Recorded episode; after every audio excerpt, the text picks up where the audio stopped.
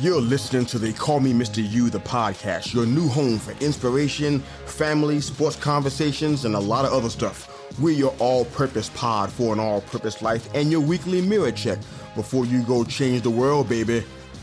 Enjoy the show.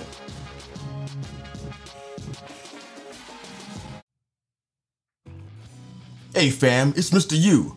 Please enjoy this brief perspective specifically for your ears. It won't last long, but the impact of it is definitely going to be strong. We're keeping it all the way short. Recency bias. You generally hear this term in sports more than anywhere else, but please don't be deceived. It's a lot more of a global issue than just relating to the sports arena. There are people walking around on this planet don't even like sports. I even meet some of them from time to time. They actually exist. I'm even tempted to take a picture of them so I can show my friends that they're actually real and they're actually walking and living among us, believe it or not. But this is so much bigger than sports, though. It's about bias, a recency bias. That term has been described in several ways, but at its core, it's the tendency to place too much emphasis or higher than normal value on the recent experience over the historical data or the past memory. It's a favoring of the recent events and what's fresh in our memories more than what's been established prior to that. A great example of that kind of debate, that kind of bias in sports could be the debate over who's the GOAT in NBA history.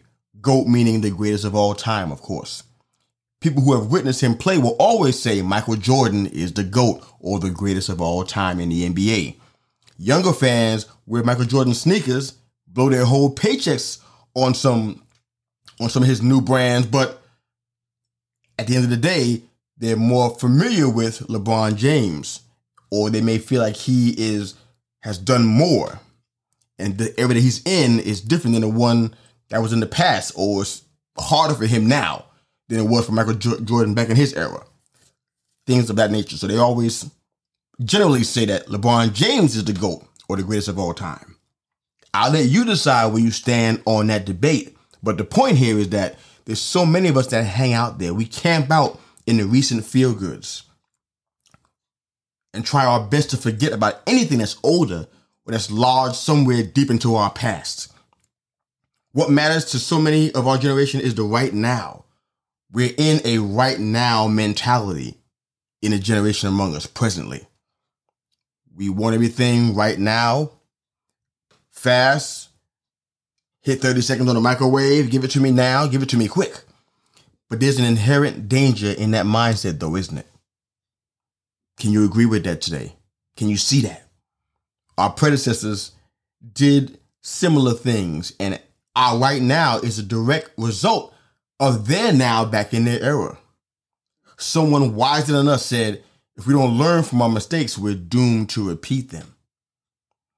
How do we learn from those blunders if we are fearful or resistant in looking back and meditating on what needs to change?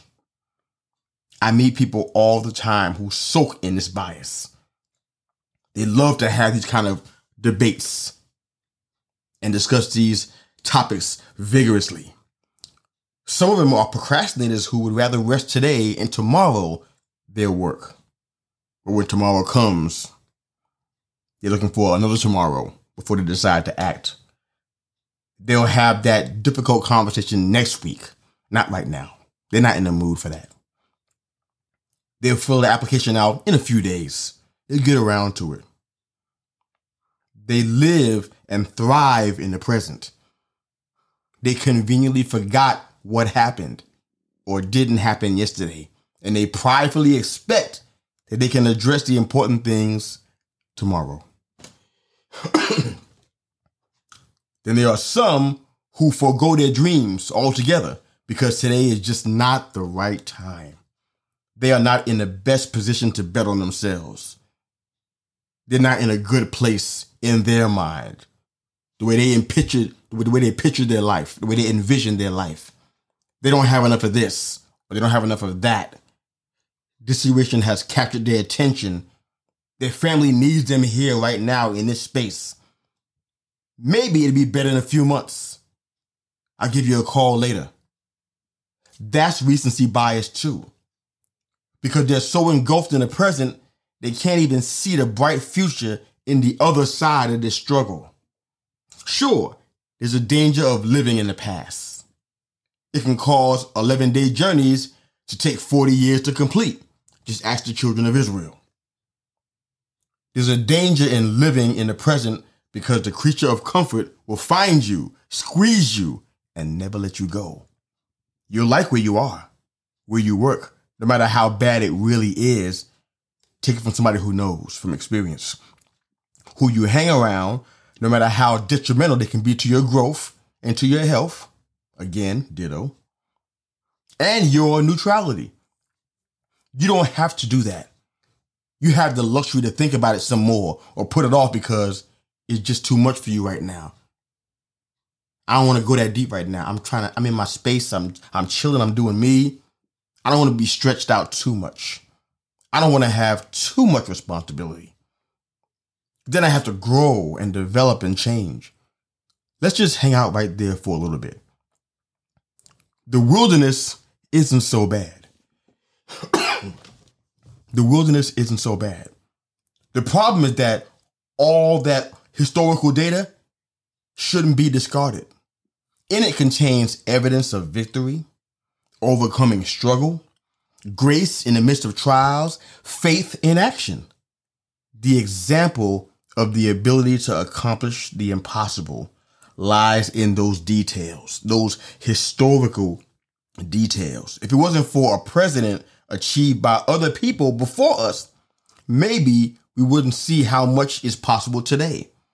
A lot of the inventions and innovations and great ideas that came from the past, we benefit from today. We don't thank anybody for it. We may not even appreciate what we have in it. But somebody bled, died, sacrificed, labored, lost it all just to create something or invent something that future generations can benefit uh, from. Future generations just like us. Depending on a specific view of that quote unquote right now, everything can look like it's the best it's ever been. Or everything can look like the worst it's ever been. All depends on a perspective. Sports has never been better. Politics has never been worse. But most times, the numbers don't support views like those. It's all about perspective. Bet on yourselves today.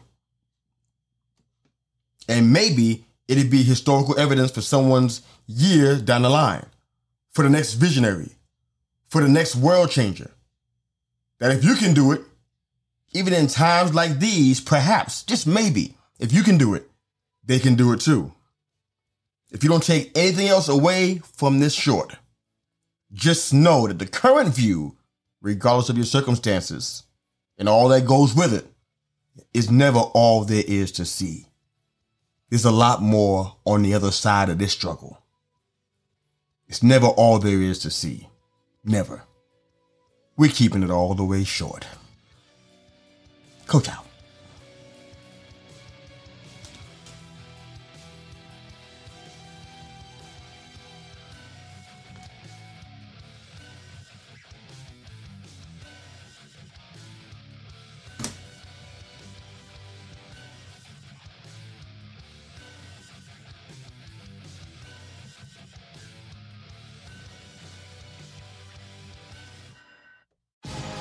Thanks again for listening to the Call Me Mr. You, the podcast. Hope you enjoyed the show. Please like, share, and subscribe to our YouTube channel for all of our full length live episodes. And of course, if you're an audio listener, wherever you enjoy your podcast listening, you can find They Call Me Mr. You, the podcast. Hope you enjoyed the show. Go change the world. Coach out.